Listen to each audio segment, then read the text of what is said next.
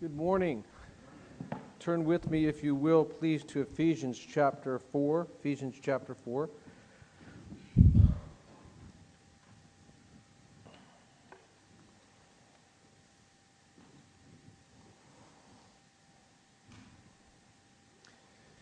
I teach for a living.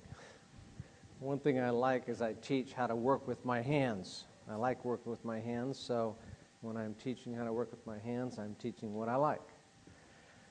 But part of my teaching has to do with a little bit of theory before you come to the hands on. And uh, this last week, I was I had a mixed class. I was teaching glazers, floor covers, painters, and tapers. And so I have to vary my teaching how it applies to each one of those trades. And so I was looking down on the ground and I see there was some VCT tile on the ground spread out throughout the floor. And I asked if it was square, and they all said yes. And I said, How do they know it? Well, it looks square. Well, I said, Well, let's say you're just laying down that floor tile and you want it square. How are you going to make it square? Of course, some wise crack glazier said, Start off with square walls.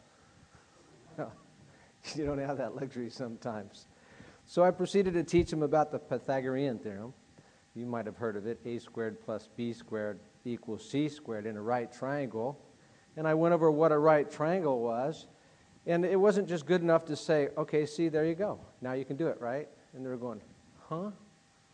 They want to see, well, hands on, how does that? I got my hands, you know, I got my tape measure, I got my toolbox, bucket, whatever. How do I do it? Give me the hands on. And of course, it was easy to apply it because these VCT tile were 12 inch squares. So I said, you just strike a line even with the wall, go over three squares, mark a line. You start from there, go up four squares, mark an arc, or four feet on your tape measure. And then go over to this one and strike an arc at five feet, and wherever that meets, draw your line straight, and that's square. Oh, it's that easy? Yes, that easy. You just need a tape measure and a pencil. So it was taking theory and put it into practice. And it's neat to see their eyes light up. Oh, wow. Oh, that's cool. That's a tool I could use. You know? One thing I appreciate about the Word of God, especially the book of Ephesians, God gives us not only, you know, the what, but the how. Not only the position, but the practice. And He puts it in nuts and bolts, hands on things that we can get a grasp on. The position part, that's pretty lofty. The practice part is down to earth. We can, we can understand that. And so we're going to talk about that because the first chap, three chapters of Ephesians are really practic, or position, where God lays out what He's done for the believer, what He is in Christ. You look at who you are in the first three chapters, and then four to six, how you should act based on who you are. And so when we get to um, chapter 4, that's what we're talking about. We're at the latter, latter, end of chapter 4, granted, but I just like to go back and just really requ- uh, re- refresh our memories on who you are. Now, I'm talking to the believer. I'm not talking about everybody in this room because I don't know where you stand with Christ. I'm talking about the person that knows they have a personal relationship with the Lord Jesus Christ. They have met him. And I'm not talking about walking on the street, it's a spiritual meeting where you know that you came face to face with God without seeing Him, but by faith. And when you opened up the Word of God or someone opened it up for you, you realize God is speaking to me directly and personally, and He has a message for me, one that I need to hear, one I need to accept, coming to God on His terms.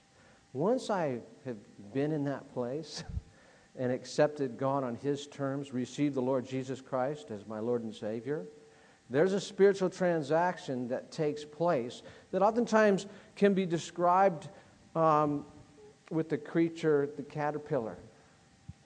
The caterpillar, when he spins a cocoon, there's a transformation that place, takes place in the cocoon. He metamorphosizes, if that's a word or not, I don't know. It's metamorphosis, I know that. And he goes from being a caterpillar, earthbound, crawling among the leaves, eating leaves, to a beautiful butterfly with wings in which he can take off and soar toward the heavens. There's a transformation that takes place in a person's life when they really, truly meet the Lord Jesus Christ and accept him. And so a lot of people, I mean, I, I just heard the other day somebody said they were a Christian and they thought they were a Christian since they were born. That can't be according to the scripture. Okay? It takes a meeting with the Lord Jesus Christ where a sinner realizes they're lost without a Savior. And then they meet the Lord Jesus Christ, God in the flesh, who came down to die for them on the cross at Calvary. And then they realize for the first time, that's what I deserve. He did it for me. Salvation is a free gift, and you accept Him as your Lord and Savior. Accept what He did on the cross for you. And it's not just an intellectual assent, it's not, not, not just an uh, intellectual understanding. It's, it's, more, it's more like you you meet someone that proposes to you to be married. Will you accept the Lord Jesus Christ as your personal Lord and Savior? Yes, I will. And that's when that takes place. That's when He becomes your Lord and Savior. And that's a transformation that takes place in you that's like that butterfly. And in the first three chapters, it describes it. So if you don't know the Lord Jesus Christ this morning, I don't fault you. But you need to know Him. And don't misread into these verses something that you might think you have when you don't have, you don't know Him. This is speaking to those that know Him. That transformation that takes place. It says in the first chapter of Ephesians that we've been blessed with every spiritual blessing in the heavenly places. That's incomprehensible. It says we were chosen in Him before the foundations of the world. God had this planned way before the world came into being. He chose us in Him. We're holy and blameless before God. Now, the person that doesn't know the Lord Jesus Christ, he can't say that. I'm holy and blameless before God. Quite the contrary. Before I came to know the Lord Jesus Christ, I was guilty, unholy, defiled. I was reprehensible in my sins in God's eyes. I don't care what the world says. I don't care who they compare you to. The worst of criminals. You still can't be considered good in God's eyes because He doesn't compare you to such sinners. He compares you to the perfection of His Son. It says, for that person that bows the knee at the cross at Calvary, they're adopted as sons of God, adopted into the family of God, redeemed by His blood, forgiven, bought back forgiven of all our trespasses. It says we've inherited, uh, uh, we've obtained an inheritance. We even get an inheritance. And He predestined us to this purpose. It says we're sealed with the Holy Spirit of promise. God gives a down payment as a pledge. That's the Holy Spirit. That means if you know the Lord Jesus Christ, you have the Holy Spirit residing in you.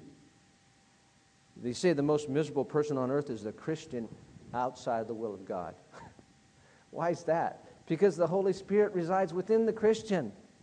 When they're outside of the will of God, you grieve the Spirit of God. And do you think if He's grieved, you're going to be happy? Not if you're a true Christian. Not if you're a true Christian. He takes up residence. It says that you're God's own possession. And a prized possession at that. He paid a high price for you if you know the Lord Jesus Christ. And I don't know about you, my greatest possessions, besides, um, of course, it's the Lord Jesus Christ, my family members, but my possessions for me in a mundane world setting are my tools and these hands that can use them. Do you think I take care of my tools? I don't leave them out in the yard to get rusted. They all they're hanging up in their proper place, and when I need them, I know right where they're at. Right? Well, it says that the Christian is the possession of God. Do you think he's zealous to protect his possession, to care for, to guide and direct? You bet he is. You just look at what he paid for you. No longer uh, strangers and aliens, but fellow citizens with the saints who are God's household. So, new, new citizenship. And I know there's a lot of people trying to get in the United States. A friend of mine got in through a lottery. There's so many people getting in that they have a lottery for it. You take all these applicants, pick numbers, and you get to come in. Well, that's not so with God. He's got enough room for everybody, but only one way in through the Lord Jesus Christ. It says we're fellow heirs and members, fellow members of the body of Christ. And that's one thing I love about the Word of God. There's, it's, it's replete with illustrations. The body of Christ. Christ being the head, those that receive him being the members of his body. Now, even, even it, it talks about the, the, the case of the Bible that everybody loves themselves, right? You love yourself, don't you? I think you do, in, in, in the way I'm going to say. I'll bet everybody here this morning has taken, well, I don't want to take anything for granted. They've taken a bath or a shower in the last week, I'd say that for sure. Either that or we'd know it, even from here, right? You washed up. You groomed yourself. You put on clean clothes. You probably ate breakfast. You probably ate dinner last night. You take care of yourself. Why? Because you like yourself. You love yourself. You love your body. God gave it to you, so you take care of it. Hopefully, you take care of it. Well, how much more does He take care of His body? It says the Christians are a part of the body of Christ, and He cares for His body. So that's a wonderful thing to know that you're a part, a member of a body of Christ that He cares for. Okay? And it says at the end of chapter 3, when, before we get into chapter 4, for this reason, Paul says, I bow my knees before the Father, from whom every family in heaven and on earth derives its name, that he would grant you, according to the riches of his glory, to be strengthened with power through his Spirit in the inner man, so that Christ may dwell in your hearts through faith, and that you, being rooted and grounded in love, may be able to comprehend with all the saints what is the breadth and length and height and depth and to know the love of Christ, which surpasses knowledge, and that you may be filled up to all the fullness of God. You might know the love of God for you.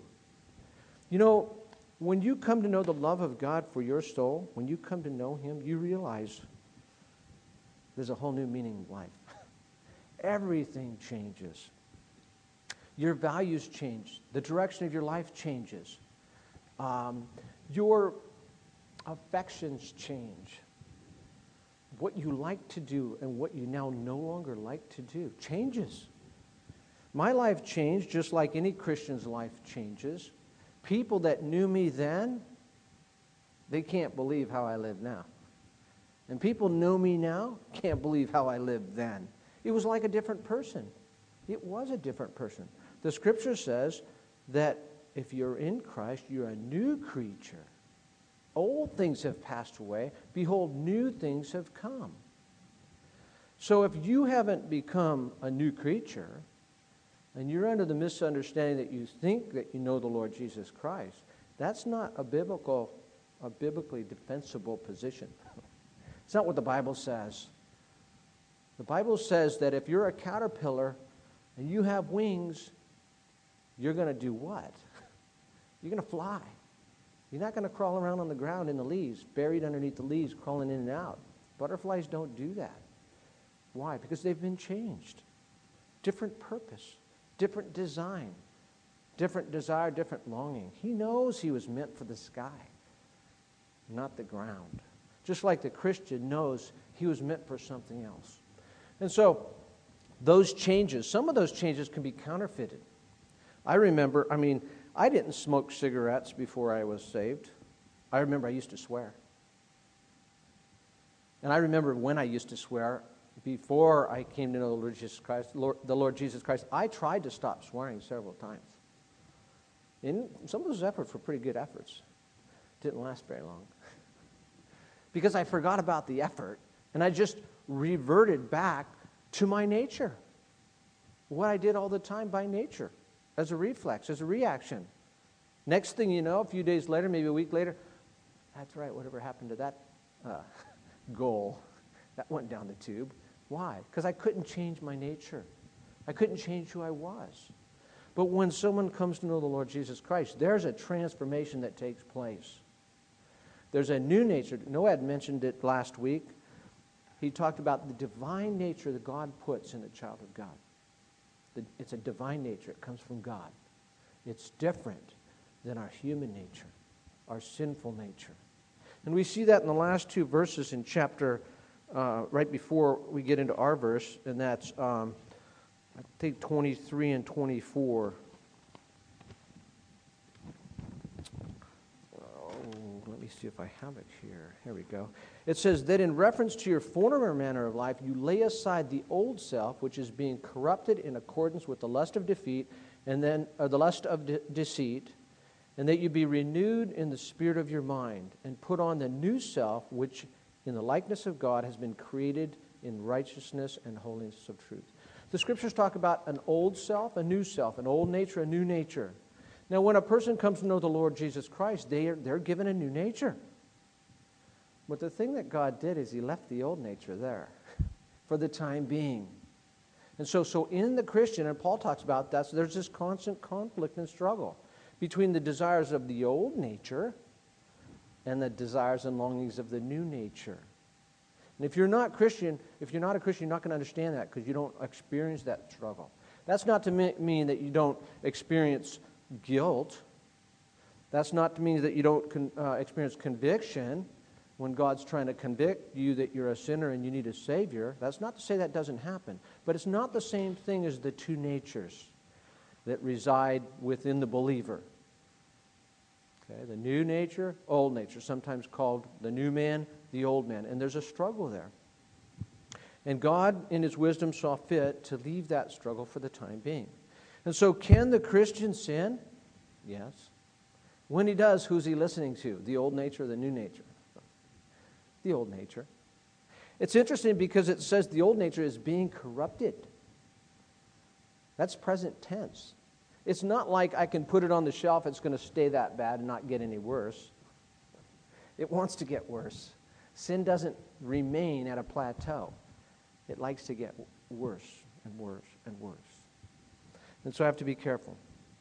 Okay, so with that background, old nature, new nature, the position that God's given us, I should say, by the way, that whereas before the Bible speaks that we're slaves to sin, that when the old nature came calling, we had to obey the lust of the flesh, pride of life. We had to obey because we were slaves to sin. That's what the Bible says. We might not sin in this one particular area, but we'll sin in another. Whatever the inclination of our sinful nature directed, that's where we went. Now, with a new nature, God's given us the power over the old nature, the power to say no, where I didn't have that before. And so we need to exercise that power because God, it says, if you were to say, well, who lives the Christian life? Is it you or God? What would you say? You know, the, the, the real easy biblical answer is, well, Christ lives in me. But you know, he doesn't do it against your will. And your will's required in the battle. He will not give you the power without you taking hold of it exercising it. Same thing with salvation. It says we were chosen before the foundations of the world, but it still requires an act of the will on our part to accept the Lord Jesus Christ. And there's some misguided souls in different parts of the world that they, they, they focus on one without the other. And if you ask them if they're saved yet, and they say no, not yet, well, what are you waiting for? Well, I'm waiting to see if I'm chosen before the foundations of the world. Well, you're going to be waiting a long time of course, the answer is well, you'll, you'll know for sure, just accept Jesus Christ, right? It takes an act of the will. And so you're going to see that these items that it's talking about, is, it requires an act of our will. It, it requires us to call on the Lord Jesus Christ for the power that He's promised us. Okay, so you can't separate the two, the position and the practice. Okay, if you know, I had a discussion with someone. We were talking about, well, can you tell if somebody's a Christian? Well, we're going to learn from the scripture that position, practice go hand in hand. Okay? As a matter of fact, it goes so far as to say, he who practices sin doesn't know the Lord. The practice of the Christian should be one of pleasing the Lord, should be one of following the Lord, should be one, like we sang, of holiness, purity. And we're going to see well, what that means in a hands on way in this, in this text. Um, but make no mistake about it, by and large, it can be clear for someone to say, I, I, I, I mentioned I can go to work and I can tell you who's not a Christian. I know because I know they're my co-workers. I know what they talk about. I know what's on their mind. I know what they don't do. And what they don't do is live or fly as if they had wings. they don't do that. When I mention the Lord, they have no clue some things I'm talking about. And if they knew the Lord, they would. There's no fellowship of the Spirit. Now, there are some, obviously, that it's difficult to tell, but by and large, I don't think it is. You can't separate the two. If you're a believer, You got to live like a believer, or you will live like a believer, just like a butterfly is going to fly. Okay? Um, it says, in, I already mentioned it, 2 Corinthians 5.17, therefore, if any man is in Christ, he's a new creature. Old things have passed away. Behold, new things have come. How is it that you recognize a Christian? You know, when you act like Christ, people are going to say, wow, that's different. Wow, that's different. And that's because you're living your life uh, to please God. And there's not a lot of people doing that, certainly not unsaved people. Okay. Two natures, and they war against one another. I have verses for you that afterwards, if you'd like, I can give them to you, but for the sake of time, I'm not going to get into all of them. Let's get right into our text. 25, verse 25. I'll read all seven verses and then we'll go back over them. Okay, now, the context is that this is what God's given you this position. He's given you the nature, He's given you the power to live this way. Now, live this way. Now, that'd be pretty ridiculous if He told us to live some, such a way that we couldn't, right? Unless it was to show us that we couldn't. But that's not the case here. Okay? It says, Therefore, lay aside falsehood, speak truth, each one of you with his neighbor, for we are members of one another. Be angry, and yet do not sin. Do not let the sun go down on your anger, and do not give the devil an opportunity. Let him who steals steal no longer, but rather let him labor, performing with his own hands what is good, in order that he may have something to share with him who has need. Let no unwholesome word proceed from your mouth, but only such a word as is good for edification, according to the need of the moment, that it may give grace to those who hear. And do not grieve the Holy Spirit by whom you were sealed for the day of redemption. Let all bitterness and wrath and anger and clamor and slander be put away from you, along with all malice. And be kind to one another, tenderhearted, forgiving each other, just as God in Christ has forgiven you. Okay, so it tells us some things too. These are the nuts and bolts. This is the hands on stuff. Pretty easy to understand, isn't it? You might ask your question well, why are we told to do that if we're going to do it naturally? Well, because for one, we've been years and years in practice doing these things. And change doesn't always happen overnight. Some of the big changes oftentimes can when I stop swearing. I stopped swearing, and like I said, I tried several times before that. I couldn't do it. When I became a Christian, stopped. And I didn't even try. It must have been God doing it because I had no need for it my exclamation points no longer went to that vocabulary.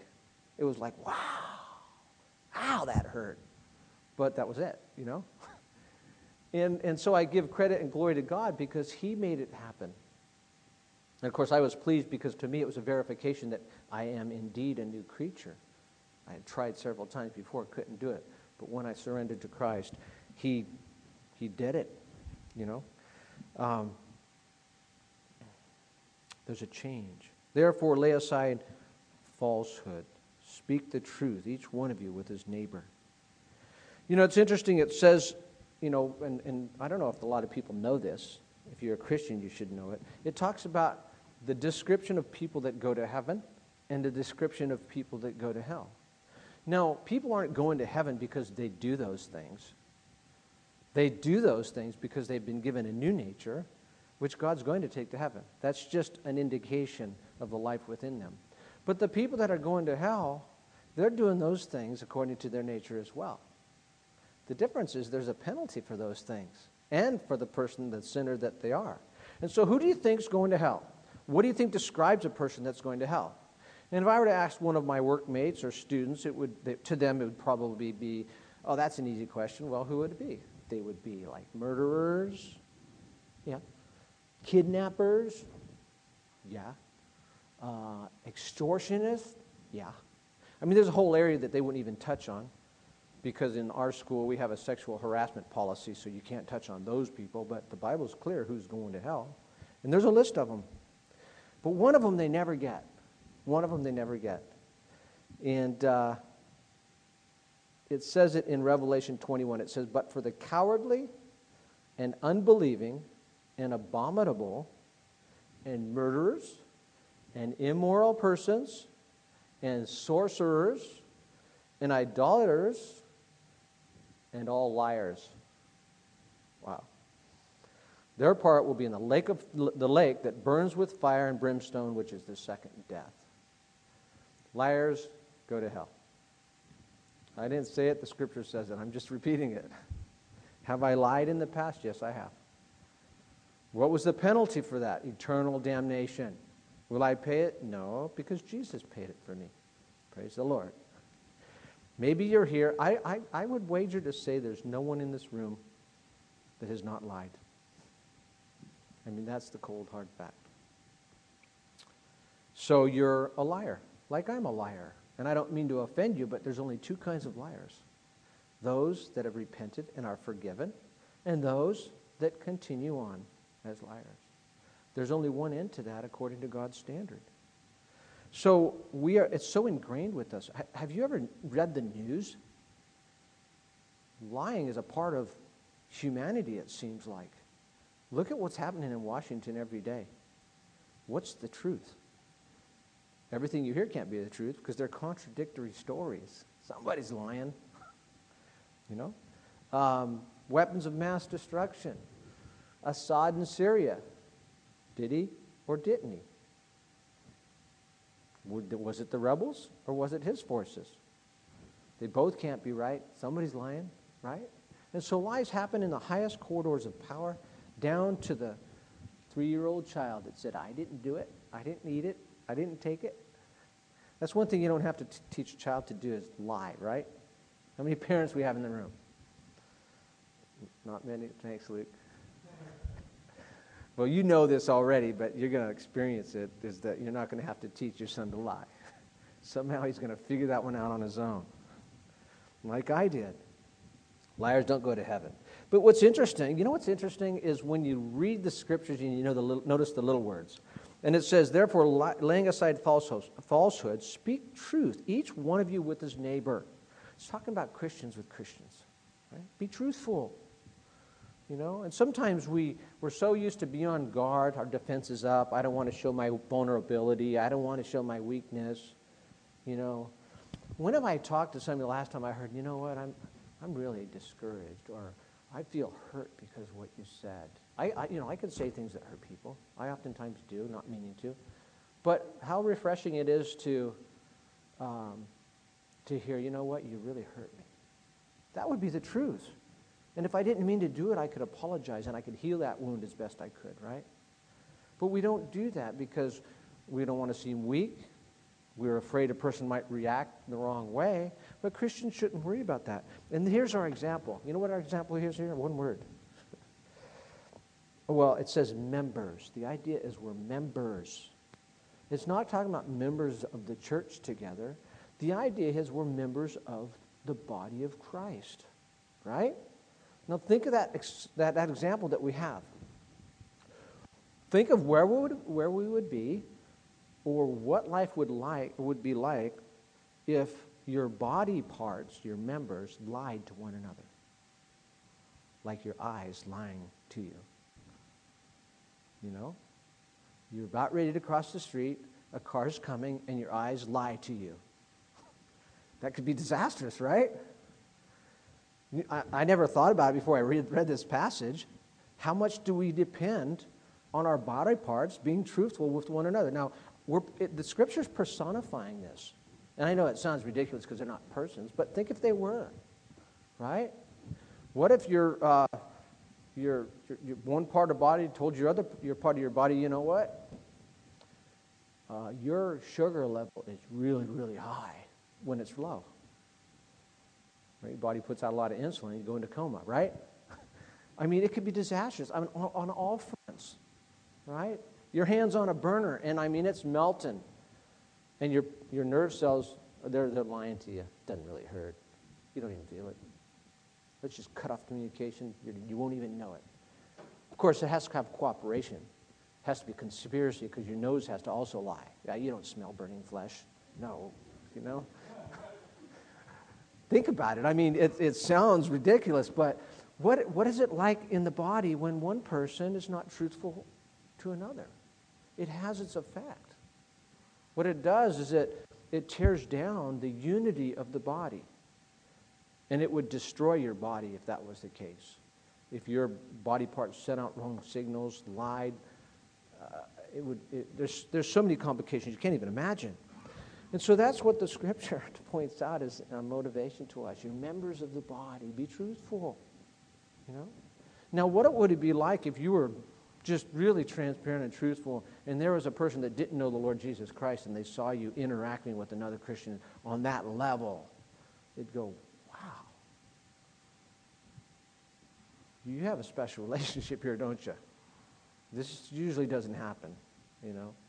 I don't do it. I don't know anybody that does. And yet you guys communicate in such a way that, like, you know, it's like there's no inhibition, no, that's not the right word, no, no barrier between you. You guys are totally honest with each other. Yeah, why not?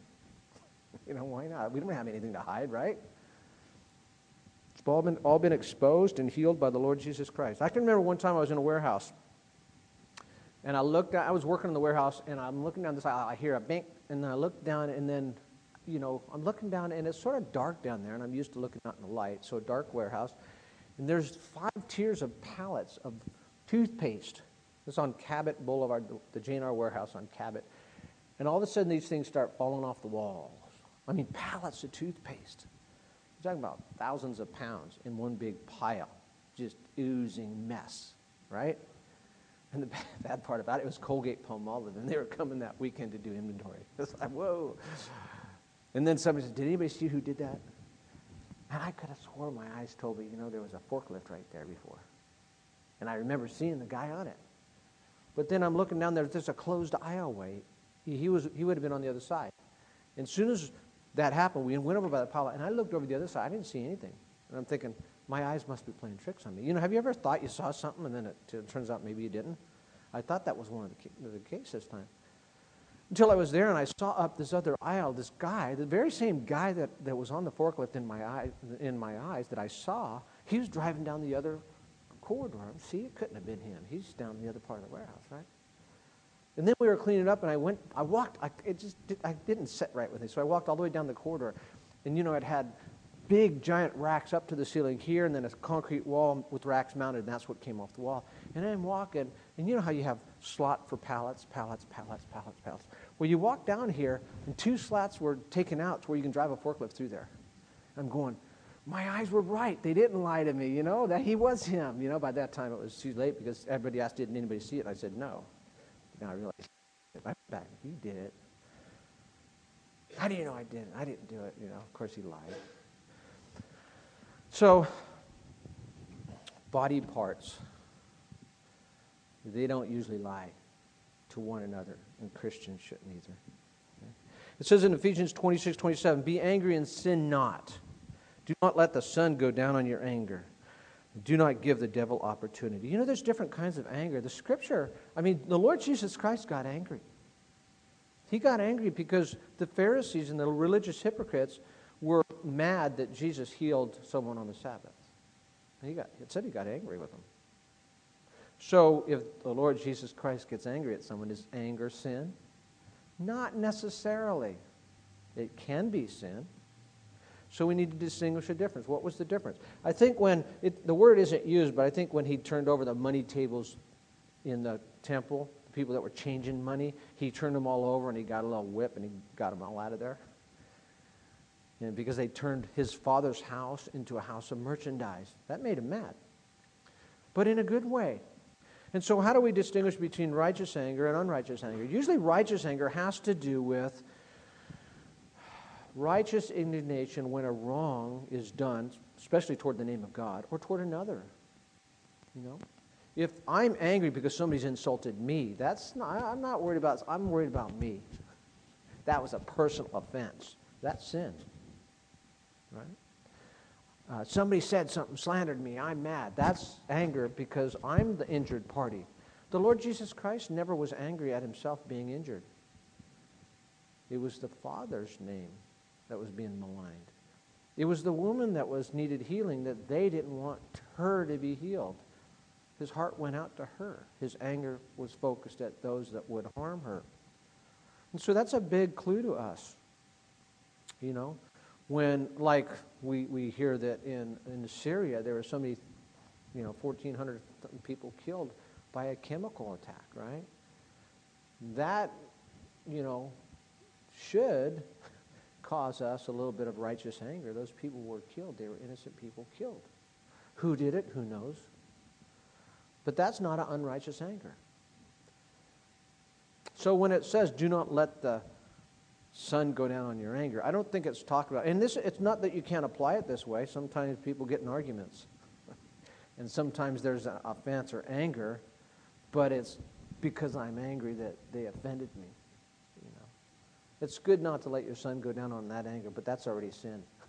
But the other one where you're if you're upset because someone else has been injured, that's a righteous anger. But if you you got to be careful, you let it go too far, it could turn into sin. You could start stewing on that. You could start. they have this. I, don't know where these expressions come, but I keep hearing them from my students. You start hating on them, you know, like that. hate on somebody. Can you believe that? It's, it's not even proper English, but sometimes you've got to speak that way to the, your audience. Not here, but in my work. So I'm just sharing it with you. You start being angry with that person because of what they did. Next thing you know, this has become sin in your heart. And so you keep, see, keep short accounts with God, you know. Leave it with the Lord, you know. Um, don't repay evil for evil. And so the Lord gives us direction, and that's how Christians should be, yeah? That was wrong what they did. It was unrighteous. Yeah, it makes me angry, but I'm not going to stay angry because it might lead to sin. Okay, so um, practical stuff, isn't it? That's why I call it hands on stuff. Don't let the sun go down in your wrath. It says, even the best motivated anger can sour, and we are therefore to put it aside at the end of the day, not giving the devil an opportunity. You see, he can take that righteous anger and if we stew on it, he could turn it around into sin. And he wins that way. He gets the victory. And, and, and then we're just being like everybody else, right? I think that the key here is when we accept the Lord Jesus Christ, he makes us a new creation. He's in the business of making us more like him. Why? Because he's the perfect one. Anybody that doesn't have the desire to be like the Lord Jesus Christ has some kind of desire for imperfection. You know, we'll never arrive at perfection, but the more we become like the Lord Jesus Christ, the more the world's going to see, wow, that's cool. Compassionate, forgiving, angry at the right things, but doesn't stay angry. Speaks truth. Hmm, how refreshing. What makes you like that? the Lord Jesus Christ. Let him who steals steal no longer, but let him labor, performing with his own hands what is good, in order that he may have something to share with him who has need. Stealing. You know, there's so many forms of stealing. We have, it's, it's so wrapped up in our world. It's incredible. Um, I, I just, off the top of your head, you think of shoplifting, right? Shoplifting, this was 2012. Shoplifting to cost stores $9 billion this holiday season. That was 2012. So it's, it's probably up this year. A new study estimates that U.S. retailers will lose 8.9 billion this holiday season to shoplifting employee theft, vendor and distribution losses, according to a new study by the Center for Retail Research. 4% increase compared to last year. Holidays are especially busy time for shoplifters. they get real busy. Thieves take advantage of busy stores to, to steal high value and high demand goods. Meticulously planned capers by savvy crews of shoplifters are a new trend in theft, according to Indiana Retail Council.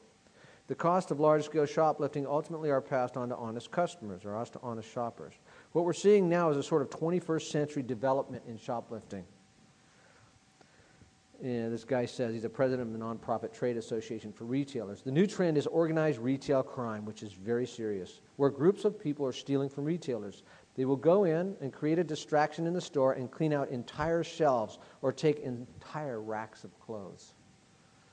These people are very clever. They know the retailer. They know how to, how to essentially work around the system. It's a serious threat for retailers. He said the shopping crews typically sell their stolen goods on the street as livelihood or to finance drugs.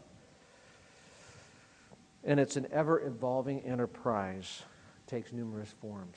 That's, that, those are people that you know, they're outright thieves going in for that purpose. I, I, I forget who I was talking with. I think it was a security guy at Kmart. He says there's some kinds, these guys come in three, four, and five at the time. And these guys are big guys. I mean, monstrous guys. And they'll take something and he'll go and try to confront them in the parking lot, and he doesn't get too close to them before he realizes they'll just stand up to him. What are you going to do about it? Go back in the store. you know? And there's dangerous people out there. I can remember when I was in Sao Paulo on the subway, and uh, you know, just it was like wall to wall people. Had my camera right here, strapped to my side with a zipper, and my attaché case, like a little briefcase. I just had books in there, right? And I looked down, and I, you know, it was one of those things you can't believe what your eyes are seeing. And I see these two ping- fingers, two little fingers on the zipper of my camera bag. I wonder where those fingers coming from? You know, I start looking around, you know, not trying to be too conspicuous, right? And then I sort of back up, and then they move, and they start saddling up against somebody else. And I went over to him and I said in Portuguese, Watch out for your wallet. That guy looked at me, and I looked at him. Then I figured out who it was. And then he, he, he said, What are you doing looking at my girl? You know? And I'm looking. Then a girl looks at me. And that's when I really started realizing how dangerous the situation can be. These people aren't alone. She's probably ready with a knife to stab me if I grab the guy. Or who knows who else is there. So you want to be careful. Um, there are thieves out there. But there are a lot of different forms of stealing. You know, a lot of different forms of stealing. I think I, I hear it from my students all the time, all these tricks that people play, you know, like low cost housing. These guys sign up for, oh, girls, they're single mothers, sign up for low cost housing, they move in. Then comes the boyfriend with his Mercedes Benz and all their fancy electric stuff. And they somehow know when there's going to be an inspector come by to come inspect the place because then he moves out. Just a day or two, and then he moves back in. They're stealing from the government, low cost housing, right? When the people that really need it have a hard time getting in there. And that happens quite a bit. How about time? Can you steal time? You know, that's associated oftentimes with our employment, right? When I'm, uh, when I'm filling up my time card, am I being accurate? Turn my own cell phone off here, sorry. um, but that's not the only way in which we can steal time. Um, if you're a Christian here this morning, who does your time belong to? It belongs to the Lord, doesn't it? And that's sometimes we don't always think about. Oh, Sunday I'll go to church. Well, it's the Lord's day. Okay, so he gets three hours out of the week. That's his time, the rest is mine. He died to save us. It says we're bought with a price. When I go to work, I know full well those students are a minute late. I'm supposed to mark it down. They have somebody on the door, at the door marking down who's late. If I don't mark them late by the time he gets out of my classroom, there's going to be a comparison. How come you aren't moving these guys late? You know what that means? It means I got to be there at 7 and I'm there after hours. And if I leave early, I know I'm stealing from my employer. Real simple, right? So I don't do it. But how about the Lord's time? When the Lord wants you to do something and you really don't have to do it, are you stealing from the Lord? No. We need to think about that. Um, whose our time belong to? Belongs to the Lord. And, and you know, when, when a person honors the Lord by giving to whom it's due, whether it's time to your employer, whether it's your life to the Lord, people notice that. I can remember, you know, and, and, and, and how many times you go into a super, this is interesting. Sandra, when she goes shopping, she's adding it up in her mind in the, in the cart. And then when she's pulling it out, she's doing one more time. She knows within a couple dollars what that should be. You know how many times they're wrong? And I can't remember one single time in the dozens of times they were wrong that they were wrong in Sandra's favor. Isn't that remarkable? Coincidence? Could be. But every once in a while they do get it wrong and they give it in the customer's favor. I can remember one time where I was shopping, and this happened. And we went to Canada. We went to a um, uh, what are they called? Food market things, um, fruit market. Farmer's market, that's it, thank you. And people were picking fruit and eating it right out, right out of the display. I'm going, man, these guys steal like nothing, you know? And then the lady that was, you know, man in the store, that's funny, lady that was man in the store, but um, she came out with a knife and she started slicing up fruit. And I asked her about that. Do all people steal fruit around here? She says, no, no, no, that's what we do here. You, you sample the fruit. If you like it, you buy some. If you don't, you sample another piece of fruit and you buy some of that. If you don't pick it, we'll give it to you. We'll cut it up for you. If you don't, if you don't think it's clean, you know what I mean? I go, wow, that's refreshing, you know? They're not as greedy as we are. Every little fruit. So when you take a bundle of grapes and you start eating a couple on the way to the cash register, you know what you've done, right? You've stolen. And I remember I did that one time. What do you do? It's down in here. so I got up there and I, I took out my keys, which I knew were heavier than the grapes. I, I said, put that on the scale. I threw it on there. She goes, what are you doing? I said, I ate some grapes by accident, as if I ate them by accident. I mean, I stole them by accident, right? And I want to pay for them. She goes, oh, you don't have to do that. I said, I want to. Wow, that's honest, you know? Not too many people do that. Well, the Lord moved me to do that. That was natural. Natural response to the Spirit of God saying, hey, why don't you do something here? And it just might have been what that person needed to see that day that Christians are different. Don't ever forget to give glory to God when you do something like that. I'm a Christian. That's why I'm doing this. Wow. She's probably going home telling five people, you know what this Christian did? Isn't that silly? And they're thinking, wow, that's not silly. you don't know what kind of mileage you're going to get out of that, okay? So, you're different if you're a Christian. And God's saying, you are different, now act different. And I'll tell you how. That's what I like about this. It says, Let him who steals steal no longer, but rather let him labor, performing with his own hands what is good, in order that he may have something to share with him who has need. So there's a purpose for our labor. You know, and I think about this often. Maybe it's because I like, I'm like the way I am. And Sandra knows it, and she doesn't like this one way I am, and that's I sweat a lot. You know, I, I'm, I'm teaching a class. Man, you're sweating. I'm always sweating. you know, people have been doing two things ever. Men have been doing two things since the Garden of Eden. You know what they are? They have, on one side, there are those that have sweat for their bread. And then on the other side, there are those that get other people to sweat for their bread. you know? Um, there's a whole, and I tell my apprentices, you know, there's a lot of people out there that are working a lot harder avoiding work than actually doing the work. You know? Work is good for you. I think of where I would be if I didn't work. I'd have all kinds of time on my hands to do no good. You know? Um, I get a little bit antsy when I'm just sitting around not doing anything. I was talking to my mom on the phone. I sort of felt bad because I was trying to imagine this vice stand that I made. It was like, uh, you know, probably a couple hundred pounds on this cart. It was falling over, trying, trying to talk to her on the phone. Finally says, I got to get off the phone. I'm trying to move this piece of metal. She goes, well, don't you have speakerphone?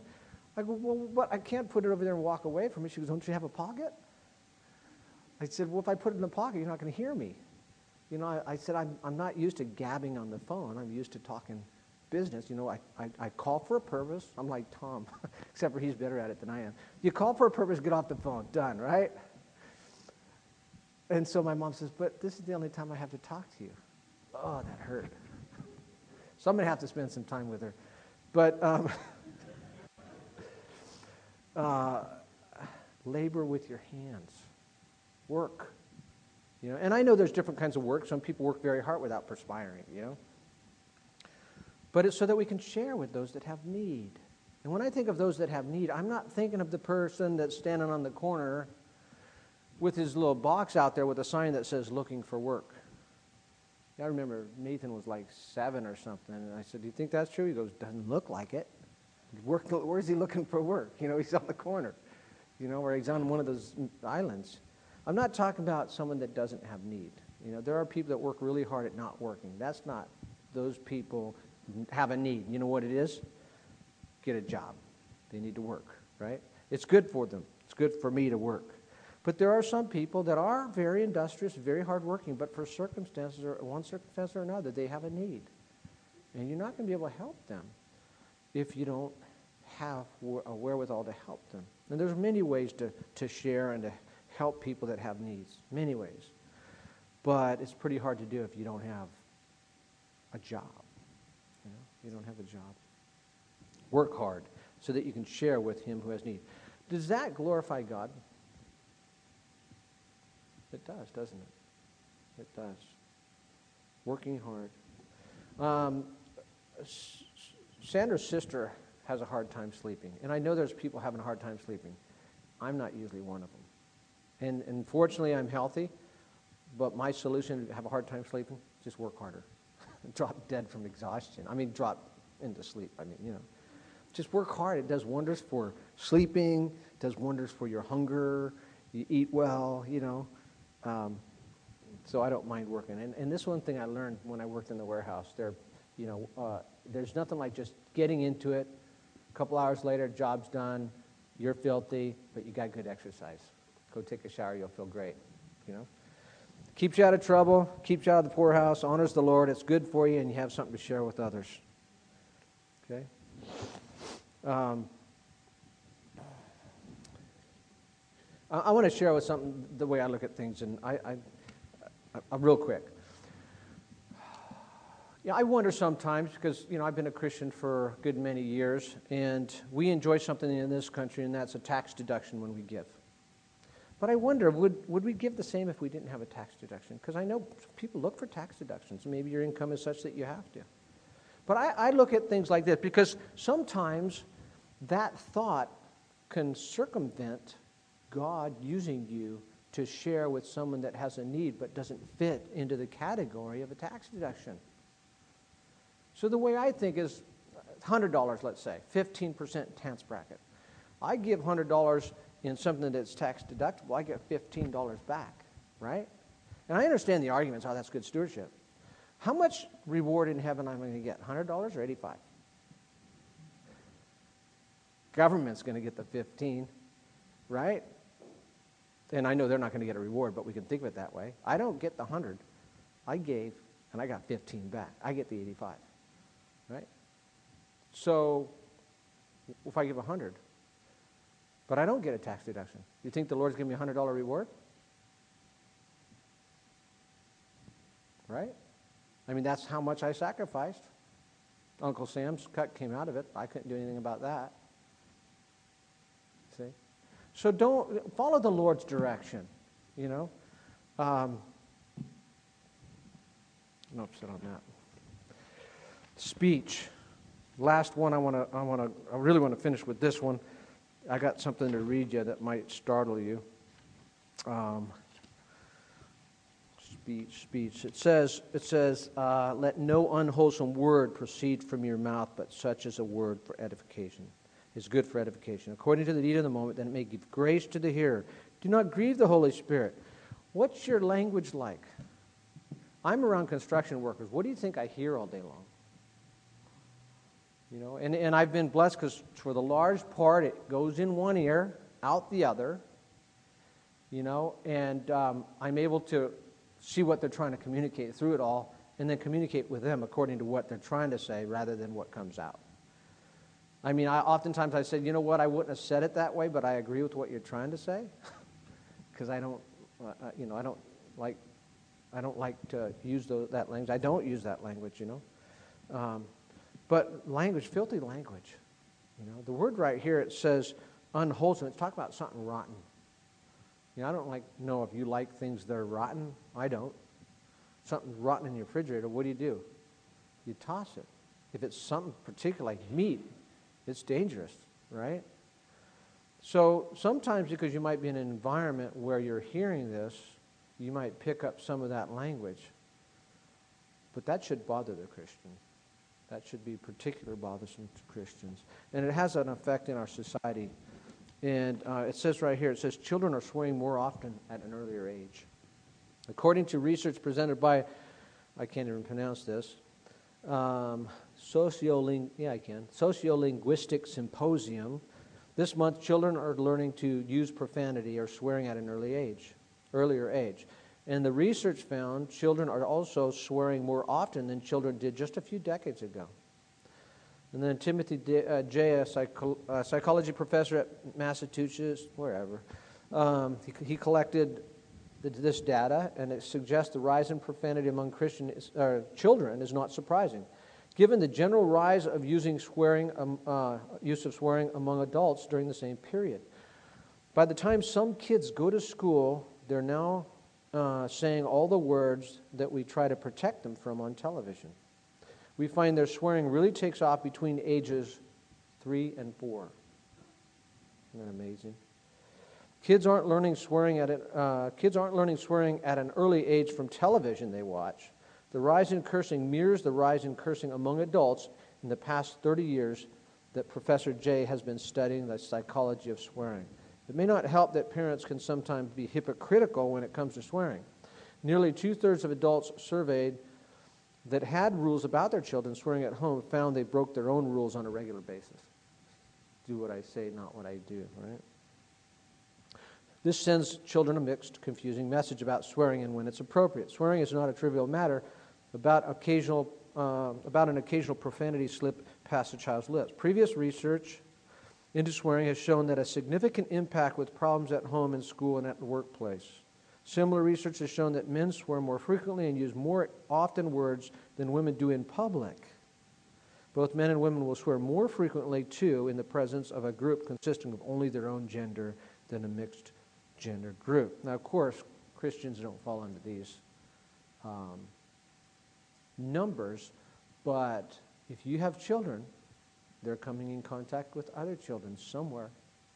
And you can't walk down the street, in the supermarket, in a theater without hearing the way people talk.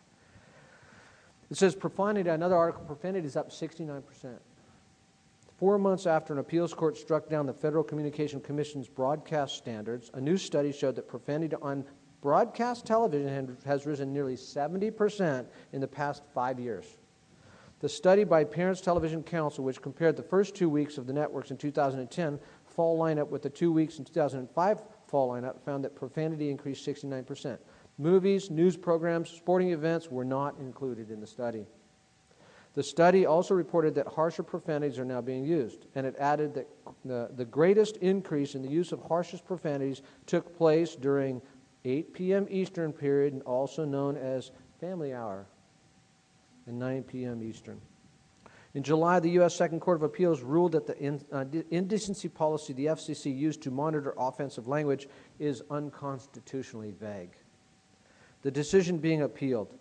Conservative groups at the time expressed concern that the ruling would lead to an increase in TV foul language. The statistics, statistics and examples in this study demonstrate that freed from regulation in the wake of the Second Circuit courts of the FCC powers of enforcement, the study said Hollywood's creative personnel and their TV network distribution outlets have deliberately unleashed literally unparalleled levels of profanity and graphic language upon the public. The most egregious of it is in a time slot in which children are most likely to be in the audience. The Parents Television Channel noted that the lawsuit that second Circuit's decision involves several instances of fleeting explicatives on TV by celebrities such as Cher, Nicole Richie, and it goes on. A 69% increase in scripted profanity on pre planned film entertainment is not equivalent to the coupled slips of the tongue during live events, the study said. The statistics above demonstrate that the use of such language by networks is both deliberate and pervasive. They're not talking about just, you know, live uh oh, they said it, we didn't catch it to beep it. They're talking about planned and programmed in the language. So you see, Satan has his program, the world has their program. There's a tune that they want you to march to. And God's saying, if you're in Christ, you need to be different. You need to show the world what Christianity is all about, what knowing Christ means. It means a changed life. Let's pray. Lord Jesus, we thank you for your word. It's so practical. Think of how you have given us everything we can imagine and more position, power in Christ to have victory over the sinful nature of the old man. Lord, give us the desire to renew our vigilance, to be like Christ, bring refreshment to those around us that don't see anything but profanity and filth, bad examples. Lord, help us to shine for Christ. And help us to be ready not to use our mouth for profanity, but to use our mouths to share the glories of Christ and the gospel of his salvation. We ask it in Jesus' name. Amen.